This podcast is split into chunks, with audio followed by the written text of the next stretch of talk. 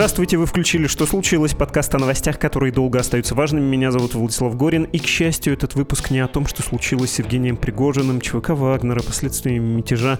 Тот сюжет, та история рассказаны. А этот эпизод о зерновой сделке и о том, как Российская Федерация снова хочет использовать свое положение на глобальном рынке продовольствия и свой контроль над Черным морем, военный контроль, как инструмент давления на мировое сообщество. Пара цитат. Первое. Министр иностранных дел Российской Федерации Сергей Лавров об этой самой зерновой сделке. Мы в случае прекращения действия Черноморской инициативы обеспечим поставки сопоставимой или большей партии зерна в беднейшие страны мира за свой счет, безвозмездно. И вот вторая цитата. Это слова заместителя председателя Совета Безопасности РФ Дмитрия Медведева из его недавней статьи в российской газете. Зависимость от сельхозпродуктов и продуктов питания из нашей страны осознали везде, отсюда бесконечные камлания по теме зерновой сделки. Хотя всем уже ясно, что в нынешнем виде она не нужна и должна быть обязательно расторгнута. Помочь нашим партнерам мы и так сможем, а кормить толстомордых европейских бюргеров не наша задача бесплатно беднейшим странам мира, значит, толстомордый бюргер, то есть сейчас поднимемся с этих риторических глубин и поговорим менее зажигательно, но более респектабельно и серьезно об этой теме.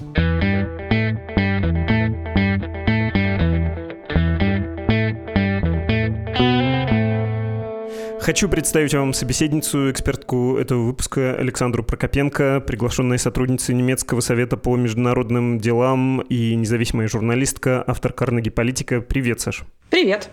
Ты ведь что случилось, ты слушаешь сама, да? Да, каждое утро, когда бегаю. Надоел тебе за последнюю неделю господин Пригожин? Астрологи объявили неделю Пригожина в подкасте «Что случилось?».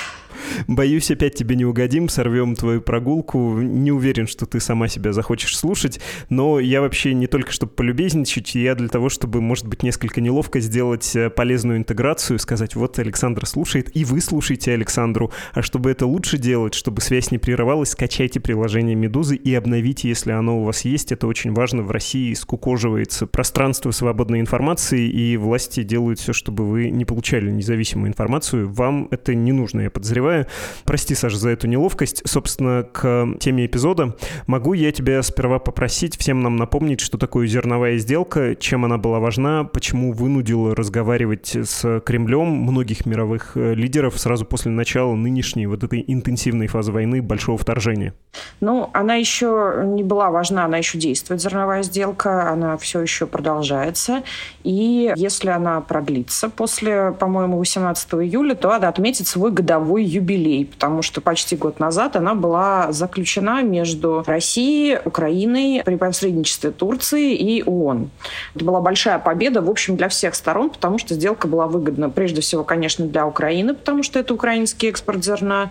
ООН показала, что это все еще могущественная организация, которая способна на какие-то большие дела, а не просто быть некоторым каким-то вот я затрудняюсь, потому что мы много сейчас осмысляем роль ООН в каком-то экспертном сообществе. Действительно ли в этой организации требуется какая-то ей реформа, переосмысление, перепридумать и вот это вот все, то вот в части зерновой сделки он себя показал как отличный переговорщик. И действительно, генсек ООН был очень вовлечен во все это дело. Соответственно, Турция, где сделка была заключена, соглашения были подписаны в Стамбуле. Турция получает э, по зерновой сделке довольно много зерна, перерабатывает ее. Эта сделка считалась очень выгодной для Эрдогана. Ну и понятно, понятно, что для России, потому что Россия выглядела большим миротворцем прежде всего и страной, которая заботится о странах бедных, о странах Африки, которые испытывают большую проблему с продуктами и источниками питания, и зерновая сделка, как ее пытается представить Кремль, это некоторый шаг в сторону беднейших стран, которые получают зерно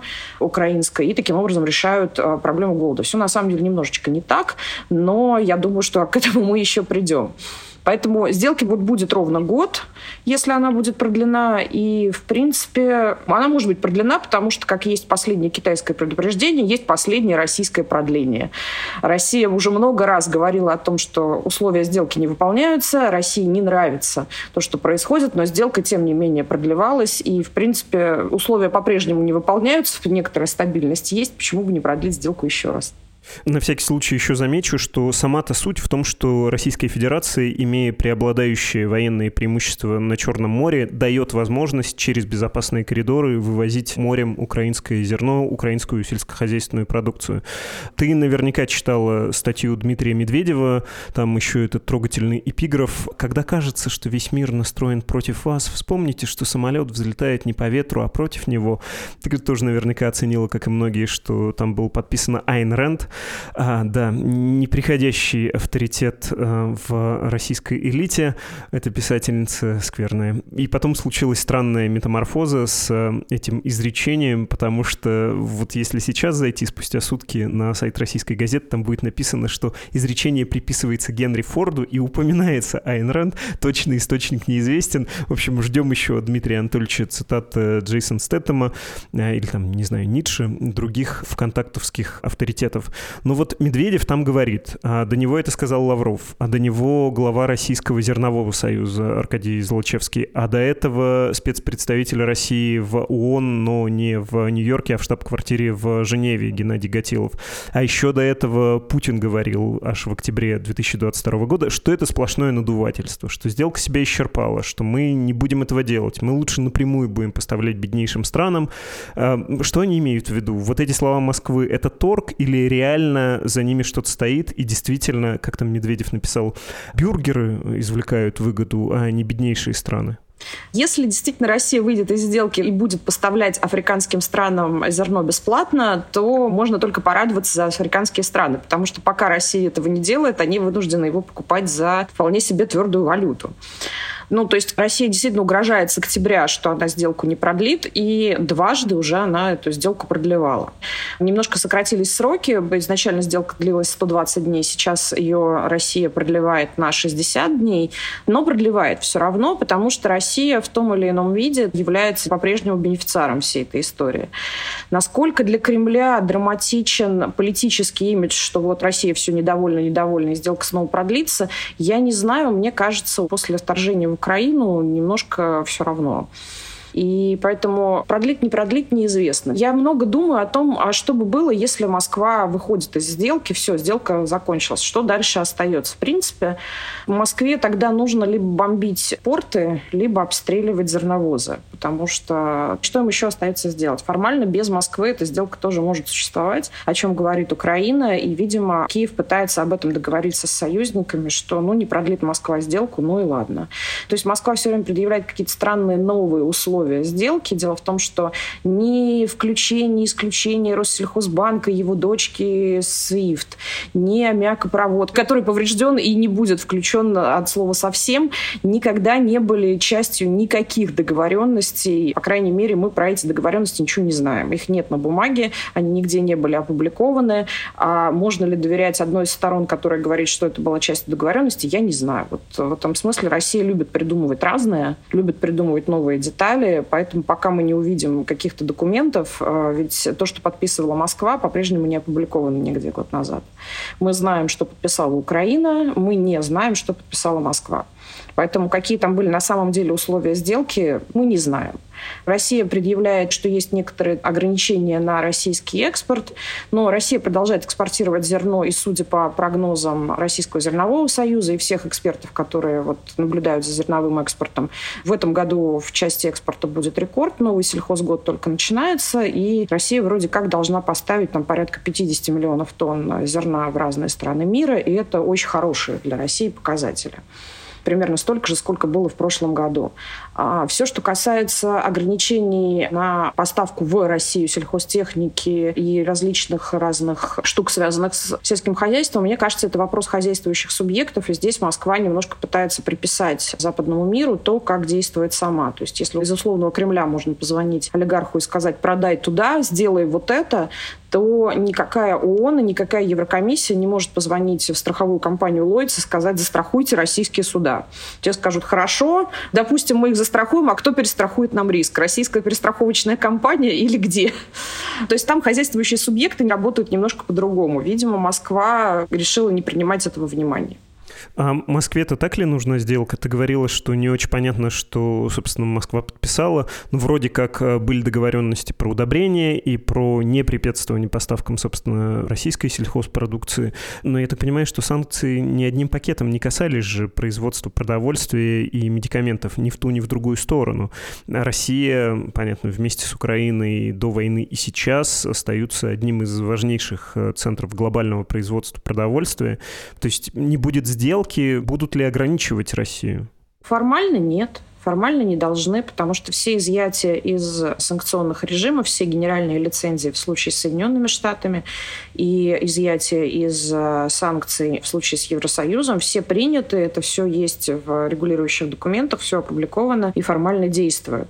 Более того, российские экспортные сделки, там зерновые сделки или в части другого типов продовольствия, или в части удобрений, или в части фармы, они могут проходить не только через Россельхозбанк, на котором там настаивает Россия, но и в том числе через такие супер засанкционные банки, как Промсвязьбанк, который банк российского оборонного комплекса, как Банк Россия, который контролирует ковальчики. То есть в этом смысле никаких ограничений не существует. Поэтому нужна ли Москве сделка, я, честно говоря, уже не вижу, зачем она России, потому что она была колоссальная имиджевая, ну, мне кажется, что улучшать имидж России, тем более там на глобальном юге, ну, если Москва будет бесплатно поставлять какое-то зерно, ну, тоже это очень условно. Что значит бесплатно? В современном капиталистическом мире ничего бесплатного не бывает. Если кому-то это бесплатно, то значит за это заплатил кто-то другой. И, соответственно, это значит, что бесплатное зерно для африканских стран, значит, за него заплатили какие-то российские производители, какие-то российские компании, которые, видимо, потом придут в правительство и попросят субсидию или еще что-нибудь. Поэтому это вот такое. Это бесплатно за счет российских налогоплательщиков. То есть сделка в нынешнем виде, я думаю, что скорее она уже не нужна Москве. Представляешь ли ты себе, что сделка не продлевается, и Украина оказывается в ситуации, когда есть сельхозпродукция, но вывозить самым логичным, самым большим по объему, самым дешевым способом, то есть морем не получается по, собственно, военным причинам, да, небезопасно. И вот вывозят, как там пытались до этого, по автодорогам, по каким-то там железным дорогам через Восточную Европу, и, собственно, Украина на этом теряет. Надо упомянуть, что и Владимир Зеленский, и Олаф Шольц говорили, да, надо продлить под эгидой ООН, потому что Украине это необходимо. Или нет, Россия не может блокировать существенным образом э, украинский экспорт и нанести стране таким образом существенный экономический урон? Хороший вопрос, что остается делать России. То есть есть же вот этот коридор, по которому идут зерновозы. Это некоторая территория на Черном море, которая разминирована и которая безопасна. Соответственно, я вот здесь вступаю на поле предположений, но логично было бы предположить, что, значит, существуют и другие возможности провести судно к портам. Возможно, они уже разминированы или не были заминированы изначально. То есть, возможно, есть какие-то другие коридоры. Вопрос, что остается России. Ну, то есть, будет ли Россия считать зерновозы некоторыми военными целями и бомбить, отправлять ракеты и прочие неприятности. Я напомню, что после заключения сделки на следующий день Россия разбомбила говорила что-то в порту Одессы, показав, что она по-прежнему считает, что она может это сделать. У этих ударов была большая символическая функция. Но мне кажется, здесь еще очень важно, глядя на зерновую сделку, смотреть на адресатов зерна. Я специально посмотрела, 8 миллионов тонн зерна в рамках зерновой сделки ушли в Китай. То есть помимо друга Эрдогана, с которым у Путина не просто дружба, а взаимозависимость, причем довольно сильная, и после войны Путин более зависим от Эрдогана, чем Эрдоган от Путина. Аналогичная ситуация с Китаем, и Китай один из главных получателей зерна. То есть в этом смысле Владимир Владимирович не лукавит, когда говорит, что бедные африканские страны не являются главными бенефициарами зерновой сделки, он просто не добавляет о том, что больше всего зерна уходит в Китай. И в этом смысле, если Китаю требуется заключается сделка, потому что он получает за не самые высокие деньги хорошие объемы зерна, я не исключаю, что ближе к сроку в Кремль позвонят из Пекина и из Анкары, и сделка снова, например, продлится, потому что она выгодна партнерам Кремля. Я хотел бы предложить тебе разобрать одно высказывание, одно интервью из газеты «Известия». Я упоминал, это господин Гатилов, э, спецпредставитель в ООН в Женевском офисе российский. Мне кажется, что там есть несколько пунктов, которые тоже будут повторяться и которые важно как-то для себя разложить и получить ответы, прав тут представитель Москвы, Кремля или нет. Он сказал, что нуждающимся странам достается 3%, символический минимум от того, что Украина поставляет поставляет на мировой рынок. Точная цитата «крохи с барского стола». В его логике основные выгодоприобретатели от поставок украинского зерна — это европейцы. В основном, он говорит, это корм, ну то есть фуражное зерно. Еще, по его словам, Украина использует зерновые коридоры для запуска морских беспилотников военного назначения. Я уточню, что дроны были, но они были осенью 2022 года, с тех пор продлялись, по-моему, даже не один раз, да, уже эти сделки. Ну, в общем, перед выборами у Эрдогана точно, чтобы поддержать э, турецкого партнера, Россия на это пошла. Ну и вообще вы наш э, аммиакопровод испортили, да, продолжая логику Гатилова, немножко это напоминает э, такую речь из Сорокинского произведения «Я на вас общественность подниму, мы вам зерно дай вывозить, а вы наш аммиакопровод взорвали». Ну то есть вот эти вот пункты про выгодоприобретателей ЕС, про крохи для беднейших и про боевые беспилотники. Давай все-таки еще раз разберем, прав он, не прав, справедлив, несправедлив. Мне вообще кажется, что вся российская система зависит от картины мира в голове Путина. Вот ровно как Владимир Владимирович в конце октября прошлого года изложил, что используется коридор для военных целей, что бедные страны не являются главными бенефициарами сделки. Вопрос тоже там отдельно в воздухе, а почему они должны ими являться? Ну, то есть это какая-то часть кремлевского нарратива, зафиксированная где-то в Кремле, но ни в каком виде беднейшие страны не были ни частью этой сделки, ни каким. То есть вот Кремль пытается себя представить как некоторого кормильца африканского, но ни в каких документах, ни в каком виде этого не было. Про беспилотники действительно, ну ты сам сказал, насколько я понимаю, больше ничего оттуда не летает, эти коридоры не используются, эти коридоры используются исключительно для зерна, и Украина подходит к этому максимально прагматично. Для Украины действительно очень выгодно, чтобы зерновые коридоры работали, потому что это наиболее дешевый и наиболее простой способ вывозить зерно. Если посмотреть на статистику украинскую, довольно много сейчас стали вывозить через порты Дуная, речным транспортом вывозят очень много.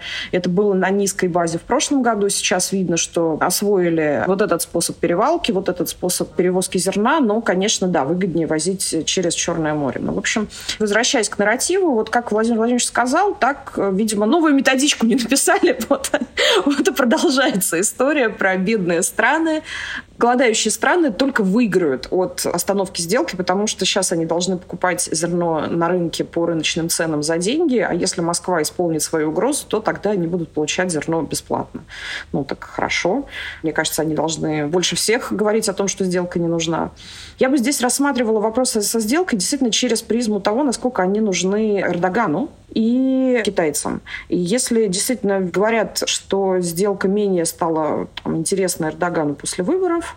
Хотя, если мы посмотрим, в Турцию поступает почти 3,5 миллиона зерна.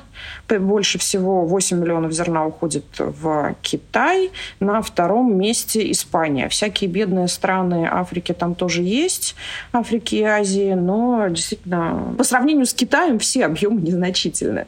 Вопрос в том, насколько это нужно Китаю. Я напомню, зерновая сделка упоминается в мирном плане Китая, который все-таки больше считается пиар-проект, но, насколько я понимаю, это настолько не обязательная история. Если бы она была не важна Китаю, Китай бы ее не включал в мирный план, которым он трясет сейчас во всех мировых столицах. Поэтому я думаю, что если мы говорим о сделке, нужно смотреть на вот это вот дело. И Кремль про это тоже же ничего не говорит. Если посмотреть на Украину, для нее экспорт сельхозпродукции какое имеет значение сейчас? И, повторюсь, мы про это сказали, что завершение зерновой сделки вовсе не означает, что этот экспорт существенно сократится. Ты упоминал дунайские порты, да, когда перевозят сначала суши до безопасной Румынии и дальше сплавляют э, до устья, собственно, через Черное море тоже вывозят. Можно вывозить что-то суши, там, в том числе через Польшу. Ну, то есть я не говорю про то, что экспорт э, Российской Федерации в состоянии заблокировать. Но тем не менее, если оценивать нынешнюю экономику Украины, воюющей страны, какое значение имеют поставки сельхозпродукции? Украине нужна любая валюта, Украине нужны любые источники дохода, поэтому, конечно, если мы сравниваем доходы от экспорта с другими поступлениями валюты, а это прежде всего помощь стран-доноров, то, конечно, она достаточно незначительна. Но это важный источник доходов украинской казны, это важный источник не только денег, но и некоторого баланса на рынке зерна, потому что частично все-таки Украина и засеяла, и собирает урожай, и урожай прошлого года нужно вывозить, чтобы освободилось место место под урожай Нового года, и это все тоже в значительной степени влияет на внутренние цены на зерно и на благосостояние украинских фермеров, поэтому для Украины эта сделка, конечно, важна. И перевалка в морских портах Одессы и Черноморска – это прежде всего наиболее простой и дешевый способ экспортировать зерно в больших объемах. Все-таки инфраструктура дунайских портов и других способов там, по железной дороге вывозить, она все немножко ограничена. Поэтому для Украины это важно, но, насколько я понимаю, Украина пытается договориться с союзниками, что сделка может существовать без России. Ну, то есть формально, если Россия не будет обстреливать зерновозы и украинские порты, ведь действительно это так. Я предложил бы подводить итог и предложил бы, может быть, под конец максимально глобальный взгляд. А насколько важен сейчас этот регион для мира, учитывая, что, понятно, в этом одном из главных мировых центров производства продовольствия идет война, а центр этот вообще-то искусственный по меркам человечества. Там люди в таком количестве не жили, столько не выращивали продуктов а, и по разрушению Каховской ГЭС, и по тому, как скакнули немножко цены на бирже, было видно, да, как вся эта система система устроена, что вот если мы представим, как э, украинские степи возвращаются в первозданное свое состояние без системы орошений, каналов, дамп и прочее, прочее, что это будет для мира одномоментно, наверное, катастрофой. Но все-таки прошел с того времени уже год. Другие центры производства продовольствия в мире тоже под это подстроились. Фермеры в других странах понимают, что могут засеять сами да, эти площади и компенсировать для мира утраты вот этого источника. Насколько насколько это все еще большая проблема, если этот регион выпадет по какой-то причине из мирового разделения труда. Можно ли сказать, что, в общем-то, за этот год Кремль исчерпал методы давления на мир при помощи зерна, зерновой сделки, при помощи контроля над Черноморским зерновым регионом? Ну, насколько я понимаю ситуацию, требуется некоторое время, чтобы фермеры в других регионах мира, например, засеяли дополнительную землю, собрали там урожай. Помимо того, чтобы собрать урожай, его еще нужно вывести. То есть его нужно довести до какой-то, там, не знаю, элеватора, до каких-то мощностей, где он может быть перегружен на там, сухогрузы и дальше развезен по миру. То есть это все целая большая цепочка. Это стоит, во-первых, денег, а во-вторых, это какая-то такая важная инфраструктурная история. Потом все не так просто. В этом смысле регион, где вся эта инфраструктура есть, безусловно, важен и для мира, и для рынка, и для всех остальных. Но поскольку уже год э, мир живет в некотором напряжении от того, что продлит, не продлит, в каком настроении проснется Владимир Владимирович и что он будет думать про сделку, я думаю, что какие-то механизмы хеджирования вот этого вот риска, что вот этот объем выпадет, вполне себе разработаны. И ну, вырастут в определенный момент цены на продовольствие. Человечество видело, как растут цены на продовольствие. Там, в ковид они выросли экспоненциально, потом они сократились. Поэтому сделка важна. Лучше со сделкой, чем без нее, я бы так сказала. Ну, никто не ждет, что Черноморский регион выпадет. А если выпадет, то, в общем, на это отреагирует за год-два. Примерно так можно сказать. Я думаю, что да, но если бы рынок ожидал выпадения вот этого объема, то были бы совсем другие цены. Мы бы это видели. То есть это бы очень быстро, поскольку зерно — это биржевой товар, и цена отражает панику и настроение и все прочие беды, мы бы довольно быстро это увидели в ценах. Пока мы в ценах этого не видим. Спасибо тебе гигантское. Ну, пожалуйста. Всегда рада. Это была Александра Прокопенко, приглашенная сотрудница немецкого совета по международным делам и независимая журналистка, а также автор Карнеги «Политика». Два мгновения и читаем ваши письма.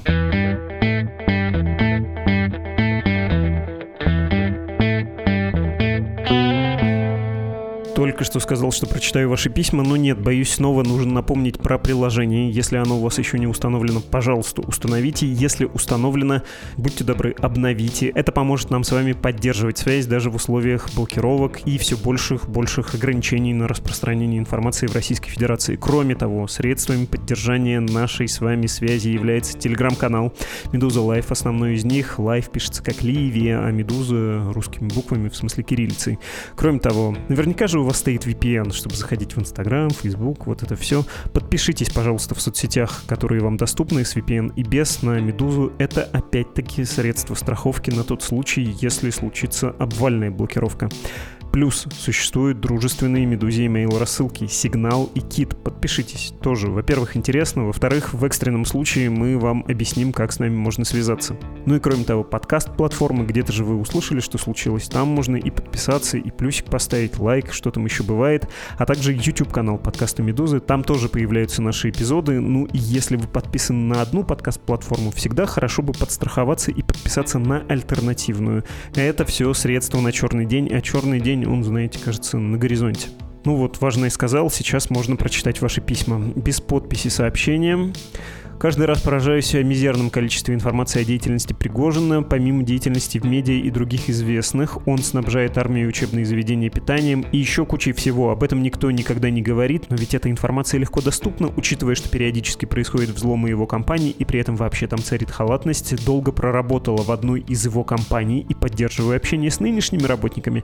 Информация о точном количестве его компаний, как они выигрывают гранты и как сейчас продолжают свою деятельность, это намеренное скрытие информации или журналистика журналистика — это просто рассуждение на тему, никаких расследований толком не проводят, а главное, даже в оппозиционных СМИ вижу оправдание и героизацию этого чудовища. Почему?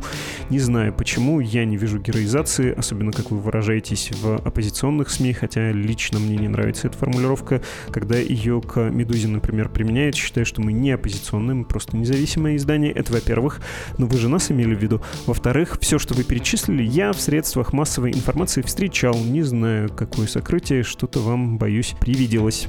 Константин написал. Здравствуйте, как я уже писал, стараюсь не злоупотреблять письмами в ваш подкаст. Да пишите, ничего страшного. Но после выпуска пригожинских медиа не могу удержаться. Во-первых, огромное спасибо за разговор с Ирой Панкратовой. Получилось очень интересно. Обожаем Ирину, не скрою. Всех обожаем. Наших собеседников и собеседниц. Ну, да, Ирина, всегда приятно. Во-вторых, главному, и тут я включаю душнилу, довольно обидно прозвучали эпитеты в отношении коллег-журналистов. К примеру, вы говорите, что журналисты госсми мало отличаются от пригожинских, и с одной стороны стороны, с вами трудно спорить, госмедиа — это чертова машина пропаганды, с другой происходящее в Ростове. Мы в немалой степени знаем благодаря фотокорам и фоторедакторам ТАССа, которые, кажется, единственные из госми давали картинку происходившего у военного штаба, причем с подписями, что собравшиеся там бойцы — это Вагнер. В том же региональном ТАСС, да и в Интерфаксе и есть много отличных журналистов, которые по разным причинам вынуждены выживать в этой токсичной, почти как серная кислота среде и делать свое дело, да, до сих пор. Хотя бы потому, что если ты живешь условно в Пскове и не можешь можешь или, кстати, не хочешь уезжать, то выбор работы журналиста для тебя невелик. Если в эвакуировавшейся Псковской губернии мест нет, а в Псковском эхе ты уже работал, то остается лишь Псковский ТАСС. Еще более обидно прозвучали слова о сети городских порталов Шкулева. Вероятно, вы ничего не имели в виду, но все слова про изрядную долю компромисса с властью и крупным бизнесом звучат довольно пренебрежительно в духе «ну вы же понимаете, хотя ребята там стараются, коры 161.ru регулярно номинируются на редколлегию, а журналисты Фонтанки нередко подвергаются травле, и тот же Пригожин еще в статусе путинского фаворит требовал возбудить на них уголовные дела, хотя, повторюсь, возможно, вы не имели ничего такого в виду. Все, выключаю душнилу. Еще раз большое спасибо за отличный выпуск. А, вам спасибо за добрые слова и за то, что сделали этот акцент. Э, как бы вам объяснить-то про журналистов, которые работают в государственных СМИ? Я как человек, который в провинции тоже изрядную часть жизни своей, большую, в общем-то, часть жизни прожил и проработал, стараясь находить те места, где как раз можно заниматься журналистикой и в наименьшей степени идти на компромисс, в наименьшей степени подвергаться цензуре, понимаю то, о чем вы говорите, и, в общем, даже скорее разделяю. Конечно, лучше такая журналистика, чем никакой вообще. Лучше хоть что-то увидеть, чем не увидеть ничего вообще. И, конечно, не хочется звучать человеком, который имеет гигантскую привилегию, вот как я сейчас, делать то, что он любит и то, что считает важным, не подвергаясь никаким ограничениям цензурного характера. Так вот, с высоты или там из привилегии этого положения поплевывать на коллег нет, совсем не хочется. Тем, кто честно делает свою работу и старается найти хоть какую-то возможность, я выражаю максимальное свое уважение, максимальную свою благодарность, в том числе, да, потому что их глазами мы во многом эту историю смогли увидеть. Но при этом никакого уважения у меня не вызывают вот эти государственные корпорации и их руководство, которые сознательно путают журналистику с пропагандой, которые иногда вынуждены заниматься журналистикой, чтобы привлекать аудиторию. Но будь их воля, если бы, как газета «Правда», да, подписка на нее была почти что обязательной для всех членов членов партии, вот это бы их устроило максимально просто прогонять свои телеги с минимумом информации или вообще без нее. Только установочные статьи, только пропаганда. Надо признать, что вне Конституции, вне здравого смысла, исходя из политических интересов, из личной выгоды, журналистика, в том числе общественно финансируемая, а бюджет — это общественные деньги, у нас испохаблено. Поэтому предлагаю такой компромисс. Давайте отдельным героям споем песню, а систему в целом проклянем. Такое меня предложение. Хочется успеть прочесть еще хотя бы одно письмо. Владислав, здравствуйте, я ваш тезка, то есть тоже Владислав, 24 года, переехал из Москвы в Батуми с началом мобилизации. Спасибо вам за вашу стабильную каждодневную работу. Слушаю вас и гостей с большим удовольствием уже несколько лет. В этот раз хочу выразить благодарность за ваш терапевтический выпуск с психологом. Такой просветляющей пробежки у меня не было давно. Вы во время бега слушаете. Ага, понятно, как Александр Прокопенко. Уже многие публичные персоны да и Медуза подсветили факт массового возвращения людей из эмиграции домой. Я психологически периодически стою на стойке регистрации рейса Батуми-Москва. Перечислять мои личные обстоятельства бессмысленно, у каждого они свои, но факт остается фактом. Я в этой очереди не один. Думаю, Владислав, вы понимаете и можете примерить на себя подобного рода переживания. Хотелось бы услышать ваше размышление, либо выпуск о таком явлении, как возвращенцы. Почему это происходит? Стоит ли подчиняться своей ностальгии по родному московскому ЖК? Нужно ли, страшную вещь говорю, абстрагироваться от политики и возвращаться на московские веранды? Жизнь продолжается, и в материальном плане жизнь в России лично лично у меня будет лучше устроено. Я, вероятно, в силу юного возраста особенно сильно колеблюсь между Москвой и Батуми по целой совокупности причин, которые у каждого, конечно, свои. Не жду от вас руководства к действию, но хочу услышать ваши терапевтические рассуждения по этому поводу. Уверен, каждый найдет в этом поддержку, пищу для размышлений. Спасибо. Спасибо вам, дорогой тезка, за вопрос и за то, что наш экспериментальный терапевтический выпуск похвалили. Да, судя по цифрам, не вам одному пришлось все это по вкусу. Что я думаю про возвращение? Ну, давайте, во-первых, напомним помню, что на «Медузе» был материал, мы как раз возвращенцев спросили о их впечатлениях от России. Думаю, что может вас ждать разочарование, потому что уезжали вы из одной страны до военной, а вернетесь в другую. Люди изменятся, разговоры изменятся, все будет другим, и, возможно, ваши установки внутренние будут другими. Вполне вероятно, что на вас это будет давить. Но я не отговариваю. Если честно, заглядывая в свое сердце, я понимаю, что мне-то легко, я просто не могу вернуться. Учитывая то, что я каждый день говорю в этом подкасте, мне не светит ничего хорошего, так что у меня свободы выбора нет. Если бы она была, я бы очень хотел вернуться, потому что это родина, это язык, на котором я говорю с детства, это близкие, это друзья, это, в конце концов, бесконечные красоты, привычные мне, и потому, видимо, особенно любимые виды, дома, церкви. Обожаю средневековую русскую архитектуру. В конце концов, музеи, хотя я знаю, что как раньше, так что в Пушкинском музее каждый квартал выставка, которую нельзя пропустить а два раза в год, просто мировой бестселлер, этого тоже уже не будет. Все это понимаю, но безотчетно хочется вернуться, хочется ворваться. И в этом смысле я вам безусловно завидую. У вас есть возможность как минимум приехать, осмотреться и решить, а может быть все-таки я зря вернулся. Никогда не поздно передумать. И это очень ценная возможность. Так вот я бы сформулировал не знаю, насколько это было терапевтично и полезно, но вот как-то так я на это смотрю, если долго не задумываясь, если сразу отвечать на ваш вопрос. Ну что, здорово поговорили, пишите еще, вижу, что есть и другие письма, в ближайших выпусках нагоним, прочитаем все это. Надо напомнить, что Медуза существует на ваши деньги, так что страницы support.meduza.io и save.meduza.io есть для вас, если у вас существует возможность безопасно, так чтобы Российская Федерация об этом не узнала. Ну и вообще в материальном смысле есть возможность поддержать поддержать наше издание, сделайте это, пожалуйста. Также агитируйте за это своих иностранных друзей. У нас есть англоязычная версия, и мы разворачиваем целую рекламную кампанию пожертвований для нашего издания, рассчитанную на зарубежную аудиторию. С вами был подкаст «Что случилось?», посвященный новостям, которые долго остаются важными. До встречи. thank you